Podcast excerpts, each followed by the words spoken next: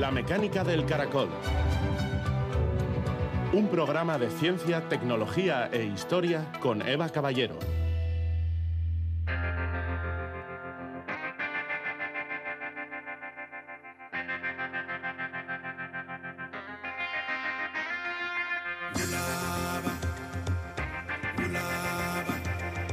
La ciencia es el proceso que nos lleva de la confusión a la comprensión.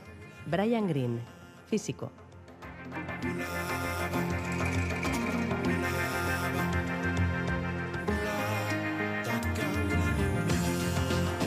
Gabón, esta semana se ha celebrado en el Palacio Euskalduna de Bilbao el Congreso Soiluzioac, promovido por IOBE con el objetivo de reunir conocimientos sobre el suelo, esa cosa tan cotidiana como desconocida sobre la que vivimos y de la que provienen gran parte de los alimentos. Una de las entidades presentes en este congreso ha sido el Centro de Investigación Neiker, que lleva 25 años generando investigación y soluciones para apoyar al sector primario, agricultura, ganadería y forestal. ¿Cómo conseguir suelos saludables es una de sus áreas de trabajo. Para ello realizan evaluaciones, por ejemplo, con inteligencia artificial, analizan prácticas de cultivo, utilizan plantas y hongos para eliminar contaminantes, por citar solo alguna de sus líneas de investigación.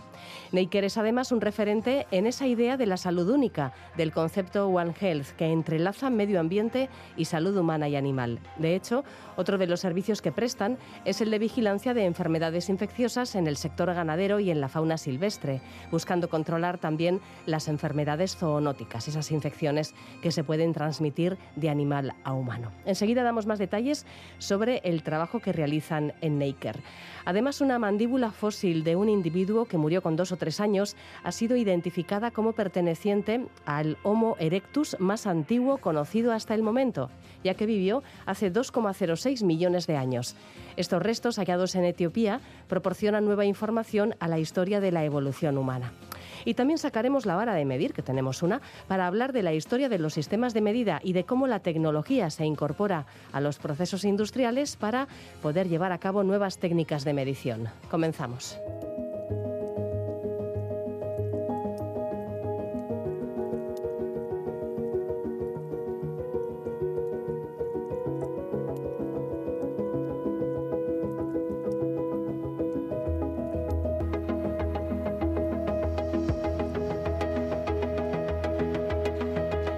Instituto Vasco de Investigación y Desarrollo Agrario Neiker cumple 25 años de trabajo en favor de la modernización y la sostenibilidad en el sector primario. El conocimiento que genera esta sociedad pública favorece la rentabilidad de las explotaciones agrícolas y ganaderas, que sus actividades tengan menos impacto en el medio ambiente y además trabajan en áreas muy diversas, desde el control de plagas hasta las enfermedades que pueden producirse en cultivos y en animales. Y, como no, favorecen la seguridad de los alimentos, porque todo este concepto de One Health, de salud única, está muy dentro de su ADN. Hoy vamos a conocer algunas de las líneas de investigación que tienen en marcha y para ello contamos en primer lugar con Carlos Garbisu, director científico de Naker. Gabón, Carlos. Hola, Gabón, Eva, ¿qué tal? Y por situarnos geográficamente, diré al principio que Neiker tiene dos sedes, una en Derio, otra en Aurcaute, y que oficialmente cumplís 25 años, Sorionak. Pero los orígenes del trabajo que realizáis eh, en realidad son mucho más antiguos. Cuéntanos, eh, ¿cómo es la historia de la granja modelo de agricultura de Arcaute? Como dice Seba, eh, acabamos de cumplir los 25 años, pero los 25 años son desde que, que, como sociedad pública, digamos, Necker es un instituto de I más D más I, adscrito al gobierno vasco, y con ese nombre empezamos hace 25 años, en el 98. Pero el origen de Necker, Necker ha tenido eh, diferentes nombres, diferentes figuras jurídicas, etcétera. El origen está en 1851. Entonces, si no me equivoco, tenemos ya 172 años. Y era cuando empezó esa granja modelo de agricultura que estaba en Arcaute y que empezó, pues para eso, empezó más o menos para lo mismo que estamos haciendo ahora, dar apoyo al sector agrovasco y, de forma indirecta a la sociedad vasca. Es decir, dando importancia a la producción primaria, a la ganadería, a la agricultura y al forestal.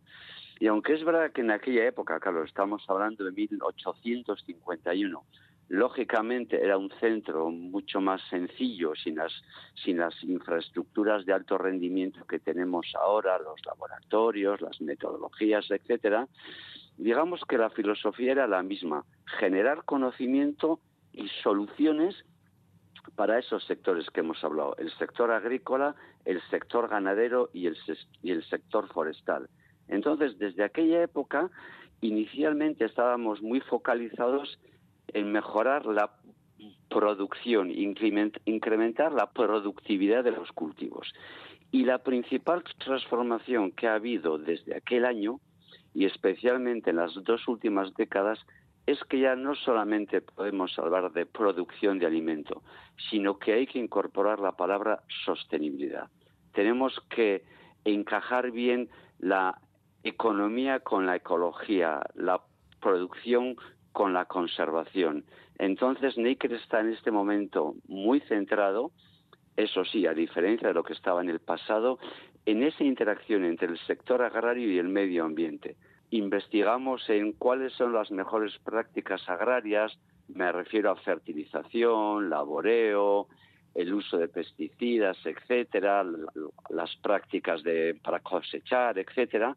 Pero ahora tenemos mucho interés en que todo lo que hagamos tenga el mínimo impacto ambiental por razones evidentes, porque todos sabemos que estamos en una situación de cambio global y que el sector agrario y cualquier otro sector tiene que prestar mucha atención al medio ambiente. Y en nuestro caso, pues tenemos que reducir los inputs de fertilizantes, de pesticidas, el uso del agua, reducir el consumo de energía, reducir, por supuesto, las emisiones de gases de efecto invernadero, hacer agricultura sin degradar el suelo, que el suelo mantenga su biodiversidad, su contenido en materia orgánica, que no se erosione, que no se contamine, eh, intentar que la agricultura no tenga un impacto adverso sobre la biodiversidad, etcétera, etcétera. Resumiendo, seguimos con nuestro mismo nuestro mismo deseo servir al sector agrovasco y en este caso cada vez más lo queremos hacer eh, encajando la producción eh, del sector agrario con la conservación del planeta y también la conservación del modo de vida rural el fin de las, eh, de las pequeñas explotaciones agrícolas, ¿verdad? Que que no podían competir con, la productividad que tienen eh, las explotaciones mucho más grandes. Em, ¿Cómo ves el, precisamente desde el punto de vista de, vuestros ámbitos de trabajo, ganadería, agricultura, forestal, cómo ves la evolución que ha que ha vivido en estos últimos, ya llevas unos años en Naker, tienes ya una perspectiva. sí, sí, yo llevo 25 años, yo soy de los que vine en el 98, o sea, que, nos puedes no estuve en el 1851, pero desde los últimos 25 sí he estado y sí que es verdad, como dices tú, pues la agricultura ha tenido un impacto, eh, la agricultura industrial, porque claro, hablar de sistemas de agricultura hay un montón de sistemas agrícolas. Hay una agricultura más industrial, luego hay unos sistemas de agricultura integrada, orgánico, no sé, agroecología, agricultura ecológica, agricultura regenerativa, de, de precisión, agricultura familiar hablar de agricultura hay que definir muy bien cuál de ellas estamos hablando. Pero como bien dices, pues la agricultura industrial, muy intensiva, ¿no? Asociada a lo que llamamos en su día se llamaba la revolución verde, que vinieron todos los fertilizantes, los pesticidas, pues sí, es verdad que ha tenido un impacto en, en el planeta, ha sido uno de los factores que ha hecho que superemos esos límites planetarios de los que hablamos tanto en los medios, ¿no? Pero también es verdad que la agricultura, como cualquier otro sector, ¿eh? no pongo la agricultura como uno de los malos, como cualquier otro sector, eh, es parte del problema, pero la agricultura en particular yo creo que puede ser una de las grandes soluciones. Si hacemos una agricultura más respetuosa, Estoy hablando de agricultura regenerativa, que está muy focalizada en conservar el suelo, agricultura ecológica, agroecología, que es la aplicación de los principios ecológicos a la ecología, etcétera, sin olvidar nunca que tenemos que producir alimento. Aunque quiero decir, estamos en un sector de producción de alimento. No podemos decir, mira, este, sistema agrario es muy bueno, no afecta nada al suelo y la biodiversidad, pero no tengo una producción idónea de alimento, pues entonces perdemos el objetivo del que es el, sector agrario. Entonces sí que es verdad que eh, cada vez menos, ¿eh? pero sí que es verdad que hace décadas la agricultura intensiva pues tenía un impacto muy negativo en, en la biodiversidad, producía contaminación, por supuesto que ha, contribuido al cambio climático, pero ahora si hacemos una agricultura respetuosa con el medio ambiente, creo que puede ser una parte muy importante de la solución, porque podemos secuestrar carbono en los suelos, podemos incrementar con nuevas prácticas agrícolas la biodiversidad.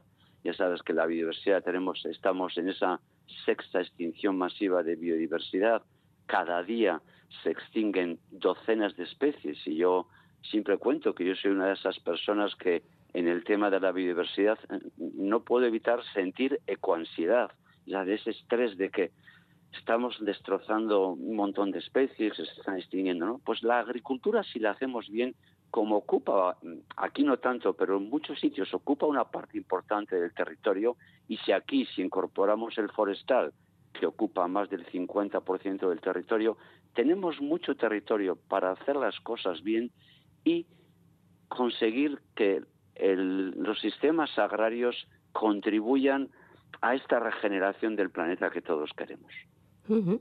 Bueno, ¿y cómo ves la evolución del agro vasco en estos 25 años?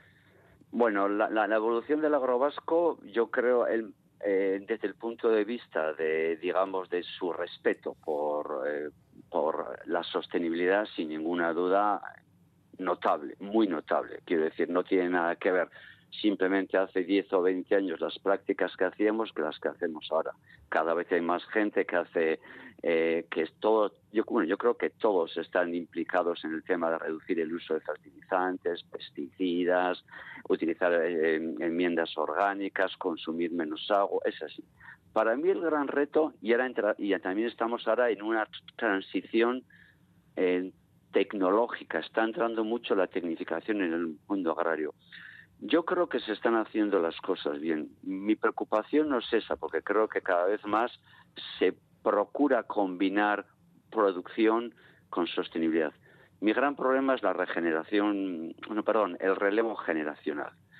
Por alguna razón, porque claro, no es una vida fácil, la rentabilidad no es, o sea, bien puedes vivir, pero digamos que no te vas a hacer rico. Entonces, o conseguimos que las exportaciones tengan una mayor rentabilidad, quizás buscando nuevos productos, nuevos mercados, y conseguimos que la vida sea menos exigente en el mundo agrario, o no podemos conseguir a los jóvenes. Yo tengo esperanzas que quizás la tecnología eh, haga el sector más atractivo para los jóvenes. Porque si tú me dices, ¿cómo está yendo el sector vasco? Pues yo creo que cada vez se hacen las cosas mejor, en calidad de producto, en conservación del medio ambiente, eso no tengo ninguna duda. El gran problema es que no conseguimos un relevo generacional y entonces eso es un problema serio. Y quizás, no lo sé, no lo sé, además de la rentabilidad de las explotaciones, además que el tipo de vida, quizás en eso pueda ayudar la, tecnología, pues que no sea un tipo de vida que demande levantarte tan pronto de madrugada, estar ahí todos los días. Ese para mí es el gran problema que tiene el sector agrario vasco y me imagino que pasa en otros sitios también. Sí, sí. Bueno, pues precisamente de cómo el uso de la tecnología mejora la rentabilidad y la sostenibilidad de las explotaciones agrícolas y ganaderas, vamos a hablar a continuación con una de las investigadoras de Naker. Carlos, eh, pues otros 25 años no te voy a desear, que querrás jubilarte algún día, pero se dio una por el, por el trabajo realizado. Y nada, seguimos en contacto, que siempre es un placer charlar contigo. De acuerdo, muchas gracias a vosotros, Eva. Agur, Carlos.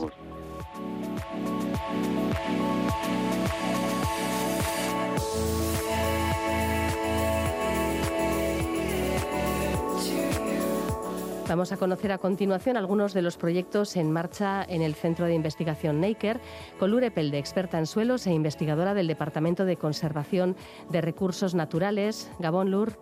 Gabón. Y Joseba Garrido, responsable del Departamento de Sanidad Animal de Naker. Gabón, buenas noches. Hola, Gabón. Lure, ¿en qué consiste el proyecto en el que trabajáis con inteligencia artificial para monitorizar la salud del suelo? Tiene un nombre particular, prefiero que lo digas tú casi casi. sí, el proyecto se, llama AI for Soil Health, que significa eso, inteligencia artificial, que básicamente son técnicas de machine learning para, para la evaluación de, de, la salud del suelo y es una iniciativa pues eso de muchos socios a nivel europeo para apoyar un poco la estrategia de conservación de suelos y, la directiva que se acaba de poner, proponer en, la Comisión Europea para monitorizar suelos. Y bueno, se trata un poco de, optimizar porque la monitorización de los suelos, aunque sea un recurso tan importante para nosotros, es complicada y costosa porque los suelos son muy heterogéneos a nivel espacial y también muy variables a nivel temporal entonces se están desarrollando en este proyecto pues nuevos métodos para hacer esta monitorización un poco más efectiva y, menos costosa, pues utilizando técnicas de remote sensing o de análisis de imágenes o de sensores que se puedan utilizar in situ y ese tipo de cosas. Y se trata también de un poco recopilar toda esta información que se va generando y que distintos países tienen en distintas bases de datos y meterlo todo en un, en un gemelo digital de salud de suelos que será pues abierto y eh, disponible para cualquier interesado a nivel europeo. ¿Y qué parámetros interesa monitorizar? Pues eh, se van a monitorizar distintos aspectos que tienen que ver con, la salud de los suelos. Por un lado está ahora el, el archi eh, famoso carbono, por su importancia en la mitigación del cambio climático, pues también temas relacionados con la contaminación, con la biodiversidad. No podemos olvidar que los suelos eh, albergan el 60% de la biodiversidad del planeta con propiedades ya más eh, relacionadas con la agronomía, como el pH, los nutrientes, etcétera. Y mm, además en Aker trabajáis en otro tipo de prácticas para promover la salud del suelo. ¿Qué otros proyectos podrías destacar? Sí, una vez que conozcamos, digamos, cómo están los suelos, pues se trata de ver eh, en qué tipo de condiciones eh, eh, suelos no están en, no tienen una salud adecuada y el promover y buscar prácticas que puedan ayudar a mejorar esta salud. Por ejemplo, en el proyecto Recrop estamos trabajando ahora en, el, en un marco de, de países del Mediterráneo en prácticas sostenibles que, bueno, eh, tomando como, como, casos de estudio viñedos, maizales y cultivos de plantas aromáticas, estamos probando pues distintas enmiendas orgánicas o distintas rotaciones del, del o el añadir eh, bioinóculos, microorganismos que se ha probado que tienen efectos positivos en el crecimiento de las plantas, distintos tipos de prácticas que puedan ayudar a la vez de promover la productividad de la planta, pues ayudar a que, a que el suelo también a largo plazo vaya mejorando. Y en el caso de suelos dañados, ¿también trabajáis en proyectos de regeneración? Sí, tenemos experiencia también en, proyectos de remediación de suelos contaminados, eh, utilizando técnicas de bioremediación o también de fitoremediación, utilizando tanto bacterias y hongos como, como plantas para, para recuperar esos, esos suelos contaminados. Eh, cuando hablas de suelos contaminados, pensamos enseguida en suelos industriales. Que, evidentemente no asociamos a la práctica agrícola, ¿no? Pero, pero bueno, seguramente mm, el espectro de la contaminación es, es mucho más amplio, ¿no? Sí, tenemos por un lado este tipo de suelos industriales que todos tenemos en la cabeza, que, que, nosotros llamamos eh, que son eh, suelos de, contaminación crónica, pero luego tenemos la contaminación difusa, que igual se da en concentraciones menores, pero que en entornos como los agrícolas también eh, pueden llegar a ser un problema, con, con incluso otro tipo de contaminantes que llamamos emergentes que hasta ahora no se han trabajado tanto, pero que empiezan a tener más relevancia, como pueden ser pues los, microplásticos o, las resistencias a antibióticos, etcétera. En suelos, por ejemplo, eh, ¿sois capaces de detectarlo con facilidad, la presencia de estos microplásticos? y sabéis qué efecto tienen en la salud del suelo? Bueno, se empiezan a hacer estudios, aunque no es, es muy laborioso medir, intentar medir microplásticos en, en, suelo. Nosotros tenemos un proyecto en el que vamos a intentar hacerlo el año que viene en colaboración eh, con el Departamento de Química de, la Universidad del País Vasco y sí que parecen tener eh, mucha relevancia. Por ejemplo, nosotros estamos investigando su, su influencia o queremos investigar su, su, influencia en la diseminación de resistencias a antibióticos y parecen ser la plastisfera, el, biofilm que, que, se forma alrededor de los, de los microplásticos parece ser un poco importante de diseminación o bueno, de transferencia de genes eh, entre bacterias. Entonces, bueno, sí que, sí que va a dar mucho juego este tema. Sí, sí, interesante. Y vamos a aprovechar que tenemos a Joseba Garrido, como decíamos, responsable del Departamento de Sanidad Animal de Neiker, para introducir em, otra labor de control importante, que es la que Neiker desarrolla eh, para detectar enfermedades que en un momento dado pueden propagarse entre los animales eh, de consumo y, de animales a humanos, las llamadas ya zoonosis tan conocidas después de la experiencia de la COVID-19. Eh, Joseba, ¿qué labor de vigilancia desarrolláis precisamente para detectar enfermedades en explotaciones ganaderas? Sí, pues realmente para nosotros es una parte importante de, nuestro trabajo. A nivel tanto europeo como estatal existen unos programas oficiales de vigilancia y nosotros participamos en ello pues, juntos con, las diputaciones forales, la viceconsejería de salud, eh, dependiendo de los temas incluso entran ayuntamientos en juego. Y bueno, son muchos los, los programas en los que en los que participamos. Quizá los más mediáticos últimamente, los que más han ido sonando, es el programa de vigilancia pues de las enfermedades de la fauna silvestre, la gripe aviar o, la vigilancia de los de los vectores invasores, los mosquitos y, los llamados mosquitos y, y, las garrapatas, pero también participamos en otros en otros proyectos. El programa de control de la fiebre Q también es uno de los de los importantes últimamente. Y entonces, pues bueno, como te decía, son, son varios los programas en los, en los que participamos y en los que tratamos de detectar posibles infecciones, tanto en fauna silvestre como en animales domésticos, buscando sobre todo enfermedades que puedan ser eh, problemáticas o, que puedan causar pérdidas económicas o daño en la salud de los animales domésticos y algunas de ellas también en, en los, humanos. Tal y como decías, las enfermedades zoonóticas para nosotros, para el Departamento de Sanidad Animal, son prioritarias en, estos momentos. ¿eh? Pero bueno, hay que, hay que tener en cuenta eso, tanto el aspecto productivo de, nuestras granjas, que ellos tienen que seguir manteniendo su rentabilidad y tienen que seguir aportando alimentos a la cadena, a la cadena alimentaria y, y desde luego no descuidar la parte de las, de las zoonosis. Ahora mismo, ¿qué enfermedad infecciosa está provocando mayores pérdidas? En el sector agrícola ganadero vasco, bueno, realmente en estos momentos del cambio global y de la globalización, tampoco es que tengamos unas particularidades marcadas respecto a otras comunidades. Yo creo que además las enfermedades productivas suelen ser enfermedades establecidas ya en, las explotaciones y en las regiones. Y por ejemplo de las más preocupantes a nivel a nivel productivo que, no son zoonóticas en este caso pues puede ser el problema de la paratuberculosis bovina y, ovina también.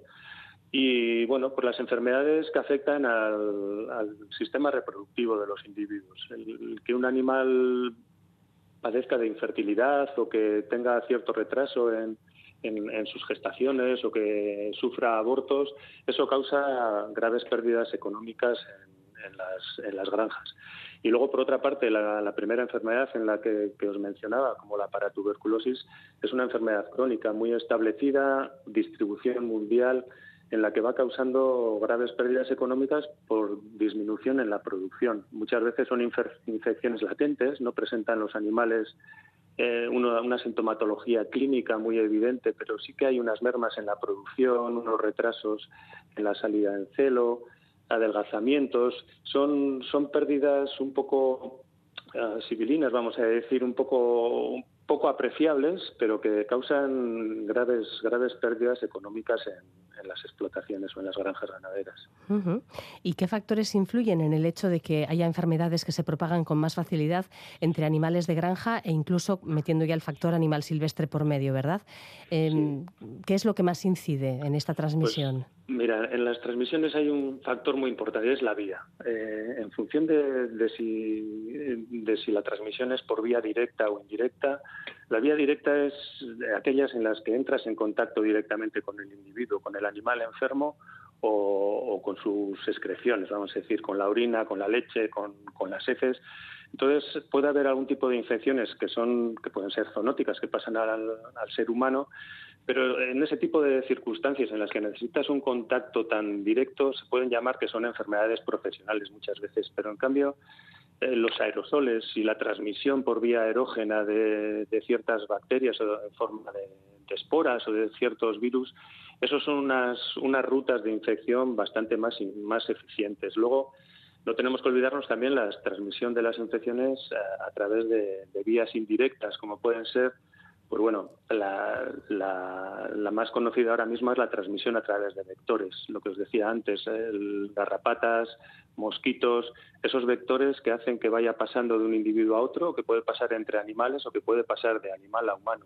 Entonces, ese, ese tipo de transmisión indirecta ahora mismo parece que está que está cobrando especial relevancia con, pues, con todos los aspectos tan conocidos del cambio climático. Y por último, una de las una de las eh, una de las más importantes a la hora de la transmisión directa es la transmisión a través de alimentos pero esa ahora mismo es quizá la, vía más controlada y que más seguridad nos, nos, nos puede dar pues el sistema de vigilancia de, de, salud pública y desde el inicio en, la investigación en las ganaderías. Yo creo que ahora mismo los alimentos, pues siempre se, se detecta algún caso, alguna infección por salmonella, por campylobacter, pero suelen ser cosas muy puntuales. Quizá ahora mismo la, parte más importante de la transmisión indirecta es la transmisión producida por, vectores. Mosquitos y, mosquitos y garrapatas pueden ser los, factores más importantes teniendo en cuenta eh, el cambio climático que estamos sufriendo en, estos momentos y el cambio global. Eh, donde antes las temperaturas y, la humedad no hacían que se estableciesen ciertos, ciertos vectores, en estos momentos se encuentran en unas condiciones tremendamente, tremendamente favorables. Entonces, pues bueno, esas pueden ser las, las vías de transmisión que hacen que una infección se pueda transmitir de una forma más o menos eficiente de, su ruta, sin tener en cuenta, pues en estos momentos, la patogenicidad de, la bacteria o del virus. Sí. Bueno, y Joseba, ¿trabajáis en Naker, aparte de en la cuestión del control, en, la, en el tratamiento, incluso en la investigación de vacunas? Sí, sí. Hace ya mucho tiempo que empezamos eh, una línea de investigación eh, relacionada con las, las, infecciones de origen micobacteriano, unas bacterias que son del género Mycobacterium. Y entonces nosotros hemos trabajado mucho en, el desarrollo de vacunas frente a para tuberculosis, esta enfermedad que te decía antes que causa pues bueno, pues diarreas, pérdidas de peso, pérdidas de producción de leche que afectan a los animales y luego entramos también en el trabajo de, vacunas frente a, frente a tuberculosis. A tuberculosis vimos que en el País Vasco, aunque estábamos en una situación muy buena en aquel momento, ahora mismo, como os decía, nos consideramos, estamos libres, oficialmente libres, a nivel estatal y a nivel mundial todavía seguía siendo un problema en, muchos países. Y entonces, pues bueno, con unos socios de, de, otras, de otras instituciones como, como el IREC o o Bisabet, pues empezamos a trabajar en el desarrollo de vacunas frente a tuberculosis. Y entonces ahí sí que estamos trabajando en esa línea, pero quizá ahora lo que hemos abierto de forma paralela es una nueva línea en paralelo a, estos estudios de las vacunas de tuberculosis y de paratuberculosis, en el que estamos trabajando eh, en el estudio de la inmunidad entrenada. Nos hemos dado cuenta de que, bueno, pues hasta ahora siempre tenemos asociado o teníamos interiorizado que una vacuna frente a una enfermedad o frente a una infección, y lo que hemos visto es que con estas vacunas de origen micobacteriano somos capaces de, potenciar el sistema inmunitario de, los animales frente a otras infecciones, y eso es algo que, se denomina la, inmunidad entrenada. Y entonces es una nueva línea que hemos abierto y realmente tiene, mucho futuro. Pues, hay gente que, quizá es como muy optimista y habla de la, de la vacuna universal. Nosotros no, no llegamos a tanto, ¿no? Pero sí que, estamos viendo es que con, con, ciertas vacunas, aunque no sean específicas de, de, esa bacteria, de ese virus, de esa infección, en este caso de origen micobacteriano, somos capaces de potenciar el sistema inmunitario de los individuos de forma que cuando están expuestos a otras, a otras infecciones, pues van a reaccionar de una forma mucho más, mucho más potente y mucho más, mucho más eficaz. Pues interesante, sin duda. Bueno, pues eh, una última pregunta para los dos, Lur, Joseba. A medio plazo, eh, bueno, ¿cómo veis el futuro del sector primario vasco en vista de las nuevas tendencias que ya hemos mencionado a lo largo de esta charla, relacionadas con la tecnología, relacionadas con esos retos, eh, con, todo lo que tiene que ver con el cambio climático, en fin. Lur, ¿qué te parece? ¿Cómo ves el futuro a corto, medio plazo? ¿En qué puntos habrá que adaptarse especialmente? ¿Va a haber que hacer un especial trabajo de adaptación o, qué retos eh, tenemos por delante? Bueno, sin duda, la agricultura se enfrenta a, retos importantes, empezando por eso, por el cambio global, el cambio climático que comentábamos, la contaminación, distintos factores de, de degradación del suelo. Y en esto creo que pues desde, desde todo el equipo que trabajamos en suelos en, en Naker deberíamos trabajar en, eso, en potenciar eh, y, tratar de cuidar a los suelos para que se conviertan en aliados para, para hacer frente a estos retos, ¿no? Que, que bueno, teniendo en cuenta que, que los suelos no son algo inerte, sino que están llenos de vida y potenciándolos, pues podemos usarlos a nuestro favor. Y bueno, en eso, en eso creo que pasaremos los siguientes años. ya se va. Bueno, pues yo, creo que, sí. Bueno, nosotros tenemos que estar sobre todo muy alertas. Tenemos que estar muy alertas a, qué es lo que nos puede venir. A nivel de laboratorio tenemos que, ser muy activos en la, en la puesta a punto de nuevas, de nuevas técnicas y la adquisición de nuevas tecnologías de forma que cuando se nos acerque cualquier tipo de nueva de nueva infección tengamos una rápida capacidad de, de, resolución y de detección de los focos. Ahora mismo la situación sanitaria es buena, por no decir muy buena, pero tenemos que estar pendiente de todo lo que pasa a nuestro alrededor. Yo creo que uno de los objetivos dentro del sector agroganadero también, que quizá no hemos mencionado mucho, es el, el tema de las resistencias antimicrobianas. Yo creo que hay sí que es, es una realidad, que es se puede considerar como una pandemia y desde el sector agroganadero pues tenemos que poner nuestro grano de arena como ya se está poniendo desde hace desde hace mucho tiempo pues bueno para hacer una utilización lo más reducida posible de los antibióticos, pero sin miedo a utilizarlos cuando, cuando hagan falta. Esa es la gran, la gran pandemia del futuro que ya sabemos que está aquí y que tenemos que resolver. Es posible que tengamos nuevas pandemias, eso no cabe duda, los expertos lo dicen, y para esas tendremos que estar preparados, pero frente a la lucha contra las antibioticoresistencias tenemos que ser muy, muy activos. Bueno, pues eh, tres eh, personas que trabajan en Naker y muchas ideas las que nos han eh, comentado en los últimos minutos. Sorionak, de nuevo, a vosotros dos también. Antes le comentaba a Carlos que 25 años no se cumplen todos los días y, bueno, pues enhorabuena por este trabajo y un saludo. Es que ricasco. Es que ricasco,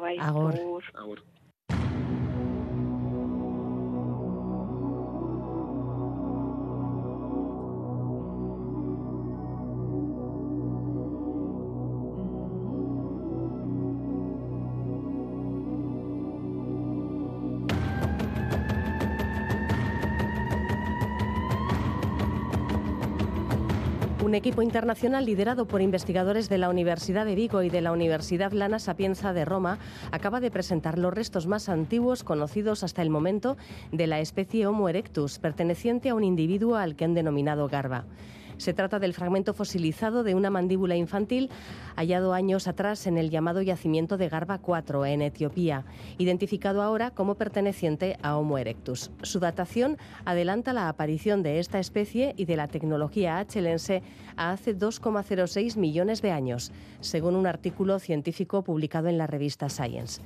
La mandíbula pertenece a un individuo de 2 a 3 años y conserva en el exterior dos dientes de leche. Los dientes definitivos estaban en el interior del hueso y han sido estos los que se han utilizado para la identificación. El fósil fue analizado en el Laboratorio Europeo de Radiación por Sincrotrón de Grenoble, en Francia, y los datos obtenidos confirman la ascripción de Garba a Homo erectus y lo convierten, por tanto, en el ejemplar más antiguo del registro paleoantropológico mundial.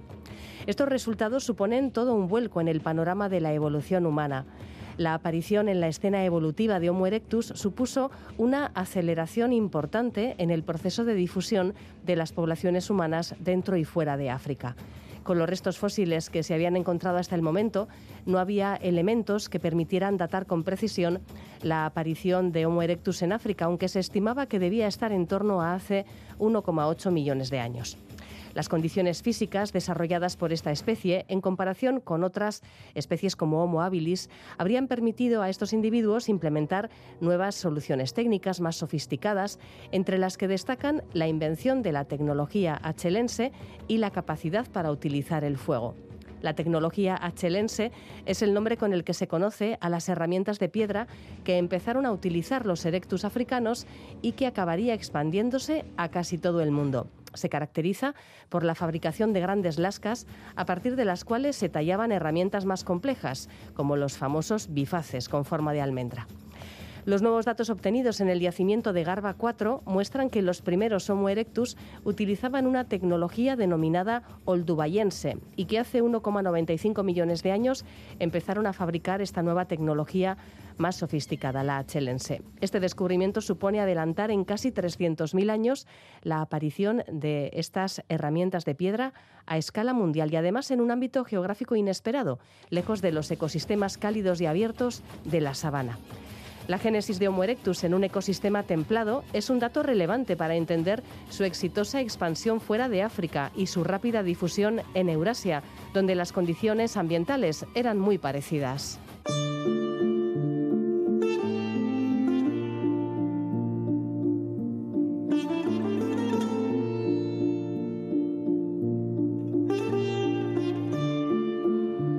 Por primera vez se ha descrito que los neandertales cazaban leones de las cavernas y utilizaban sus garras. Esta es la conclusión de un estudio realizado a partir de las excavaciones realizadas en 2019 en la llamada Cueva del Unicornio, en las montañas alemanas de Harz. En este lugar han aparecido abundantes restos de animales de la edad del hielo y allí un equipo de investigación encontró en el hueso de un dedo de león, concretamente una marca de corte que indica que los neandertales le quitaron la piel al animal con las garras adheridas lo que indica que usaban este elemento de alguna forma. Estos huesos no indicaban cómo murió este león. Para determinar que los humanos extintos los cazaban, el equipo recurrió a restos de otro de estos animales en otro yacimiento alemán. En una de las costillas encontraron la huella del impacto de un arma, seguramente una lanza. Las marcas de corte además demostraron que su carne fue consumida. En este caso, los restos son de hace 50.000 años y han ayudado a los investigadores a demostrar por primera vez que los neandertales cazaban leones de las cavernas. Durante unos 200.000 años, este animal fue el más peligroso de Eurasia, hasta que se extinguió al final de la Edad del Hielo. La idea de que los neandertales utilizaban a este depredador como trofeo, con valor simbólico, contribuye al creciente panorama de evidencias que asimilan el comportamiento entre los neandertales y los primeros Homo sapiens.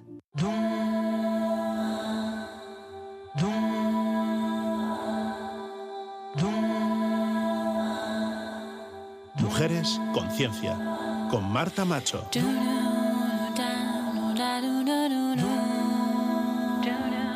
Janes Lawson es hoy la protagonista de Mujeres Conciencia. Fue la primera mujer afroamericana que ocupó un puesto técnico en el Jet Propulsion Laboratory de la NASA, concretamente como parte del equipo de calculadoras. Como ya ocurrió en la investigación en astronomía desde tiempo atrás, en este laboratorio de la NASA trabajaban ingenieros y mujeres encargadas de los complejos cálculos matemáticos que se necesitaban antes de que se adoptasen los ordenadores digitales. Y para hablar de Janes Lawson tenemos pues, a otra matemática y directora del blog Mujeres Conciencia, Marta Macho. ¿Qué tal? Buenas noches. Buenas, noches. A mí me resulta eh, asombroso entender el, el trabajo de estas mujeres que realizaban, ¿verdad? Auténticas calculadoras humanas. Sí, eran buenas matemáticas y, y lo utilizaban en el año 1952, como comentas, Janes Lawson realizó una entrevista para un trabajo de calculadora en ese centro, en el Jet Propulsion Laboratory, y tuvo la buena suerte de que la persona que estaba al otro lado de la mesa era otra mujer, Massey Roberts, la supervisora del equipo de calculadoras, un equipo que ella misma había formado solo con mujeres porque quería que estuviese unido y que funcionase como una familia. Y también, supongo que porque temía que si contrataba hombres, estos no la iban a respetar como como jefa. ¿no? Así que, bueno, Lawson eh, realizó esta entrevista. Eh, ella estaba a punto de graduarse en Ingeniería Química por la Universidad de California en Los Ángeles y se presentó a esta oferta de trabajo porque en el anuncio se pedía alguien que fuera ágil con los cálculos matemáticos, pero no se mencionaba la necesidad de tener un título académico eh, y eso era una forma de señalar en el fondo que estaba abierto a mujeres. Una mujer que fue derribando barreras, unas cuantas. Sí, em, en particular, em, bueno, la contrataron, a pesar de que eh, Massey Robert tenía algunas dudas, porque Lawson, además de ser una mujer, de ser una mujer joven, era negra. Y en los años 50 la segregación racial era aún una realidad cotidiana en los ambientes laborales. Así que derribó una robusta y pesada barrera y se convirtió en la primera mujer afroamericana en ocupar un puesto técnico en ese laboratorio, en el Jet Propulsion Laboratory. Janes Lawson fue una de las primeras técnicas del laboratorio que aprendió a trabajar con el IBM 701, que aparte de ser un armatoste era el ordenador más rápido del momento. Sí, no era muy bueno, pero en ese momento era, era lo mejor que tenía. Eh, efectivamente, ella entró en el laboratorio justo en el momento que esa máquina eh, empezó también a, trabajar. ¿no? Eh, en muchos centros de la NASA, cuando entraron los ordenadores, esas mujeres que calculaban perdieron mayoritariamente sus empleos. Pero en el laboratorio donde ella trabajaba, en gran medida porque era un grupo de mujeres formado por Massey Robes que tenía un prestigio merecido y una buena influencia, pues protegió a esas mujeres y lo consiguió. Y ella, Lawson, fue una de las primeras mujeres que aprendió a trabajar con ese ordenador. Eh, hizo un curso de tres semanas eh, y allí aprendió todo, a programar utilizando esas famosas tarjetas perforadas que permitían transmitir las instrucciones a la máquina. Pero al mismo tiempo tenía su cuaderno eh, accesible por si acaso aquellos ordenadores que eran muy incipientes se estropeaban o no conseguían hacer el cálculo que ellas querían. ¿no? Así que a pesar de mm, aprender a programar, también seguían eh, calculando a mano. Calculando a mano. Bueno, ¿y cómo prosiguió su carrera? Pues en el año 1954 ascendió a un puesto de matemática, obtuvo después eh, un título de ingeniería química em, y en aquel momento em, ella no consiguió un contrato como ingeniera a pesar de que tenía ese título, pero no contrataban a mujeres. En 1956 dejó temporalmente de trabajar para tener hijos y atender a su familia y después se incorporó en la ramo World eh, Corporation, una compañía de negocio en distintas industrias, eh, entre ellas la aeroespacial en la que ella es especialista. Y falleció con 90 años en el año 1990. La historia de Janes Lawson es una de las muchas que nos cuenta el blog Mujeres Conciencia. Gracias, Marta. A ti.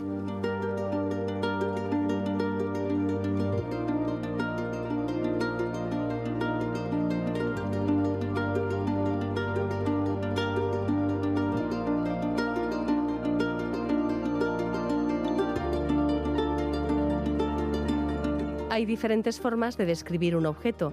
Una de ellas es medirlo, algo que la humanidad empezó a hacer muy pronto, creando sistemas para definir la longitud, el volumen, el peso de las cosas y dando así los primeros pasos en el origen de las matemáticas.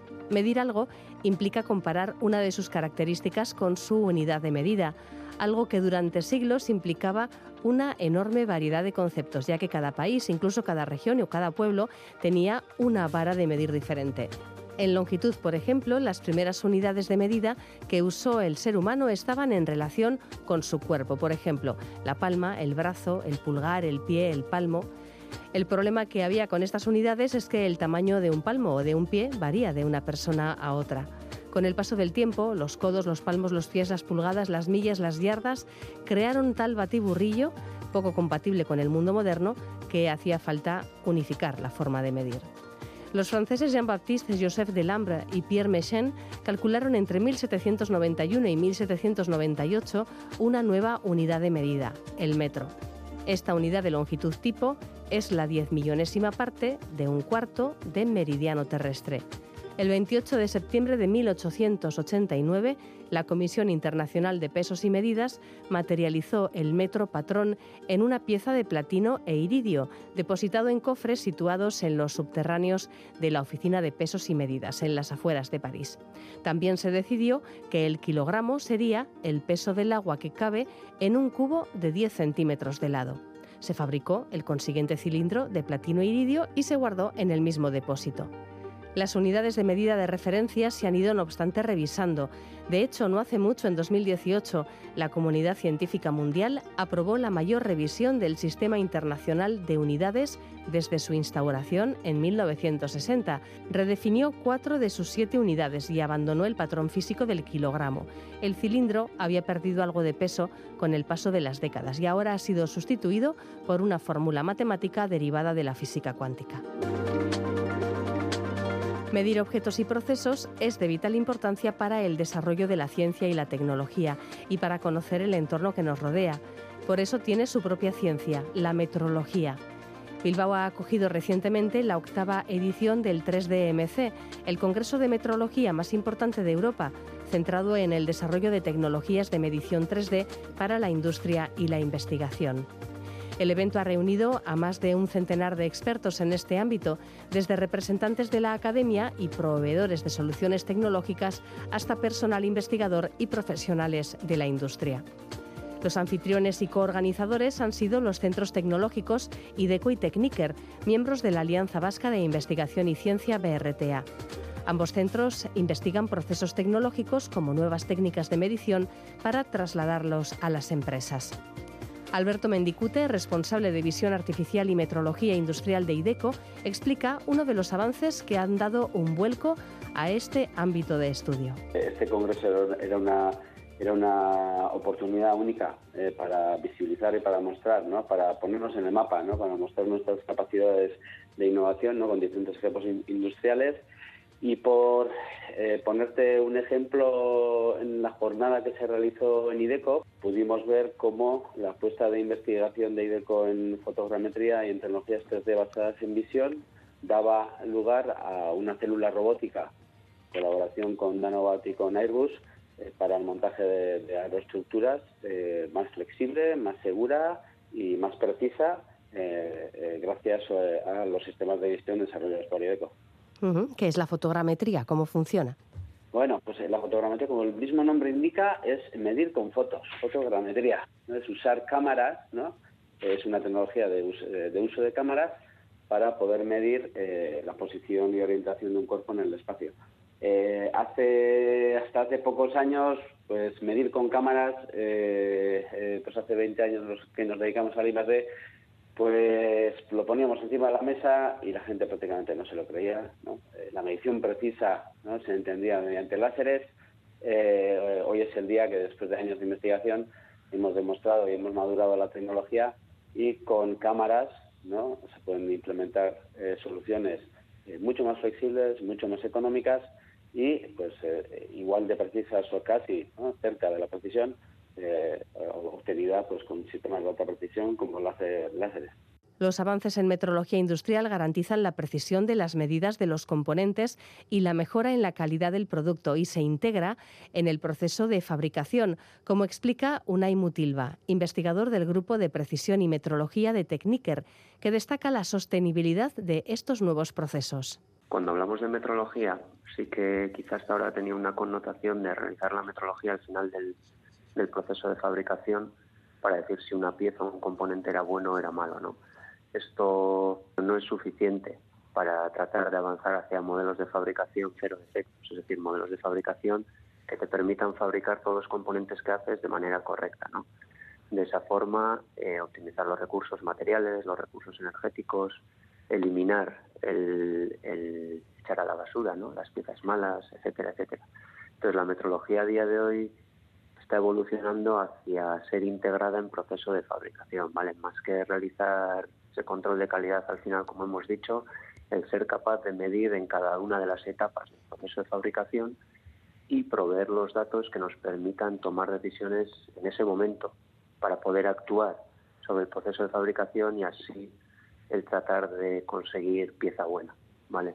Entonces, cuando hablamos de sostenibilidad, pues eh, la metrología va a ser un actor relevante aquí por lo que hemos comentado, ¿vale? Porque nos va a proveer de los datos que nos permitan, eh, digamos que actuar sobre los procesos para, para mejorarlos. Y la sostenibilidad de los procesos industriales es solo uno de los grandes retos mirando al futuro. Repasamos otros. Lograr que las tecnologías de medida estén integradas totalmente en máquina y eso supone un reto para las diferentes tecnologías. O sea, un, eh, un, por ejemplo, por poner un ejemplo, un láser pues, pues tiene su complejidad para ser integrado en proceso y en máquina.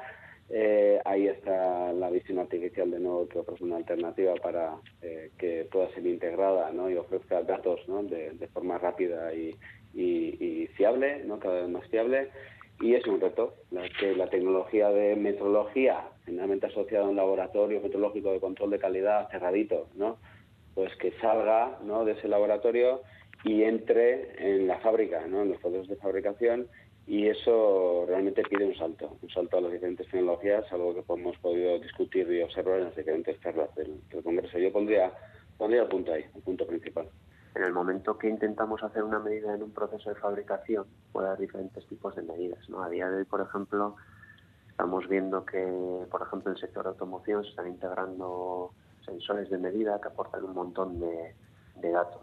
¿vale? Entonces, parece que recogiendo un montón de datos ya tenemos todo resuelto y es casi casi todo lo contrario. ¿no?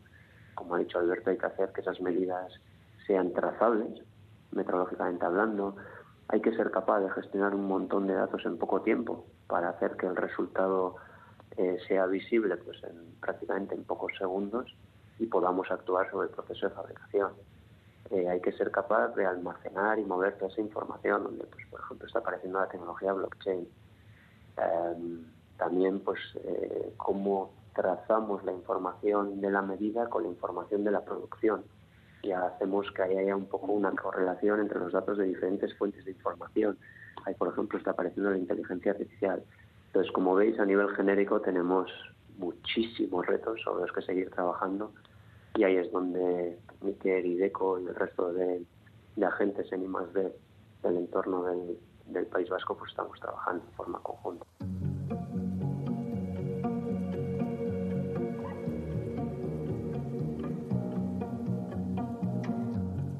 separately comatose, smoking green and doing blue.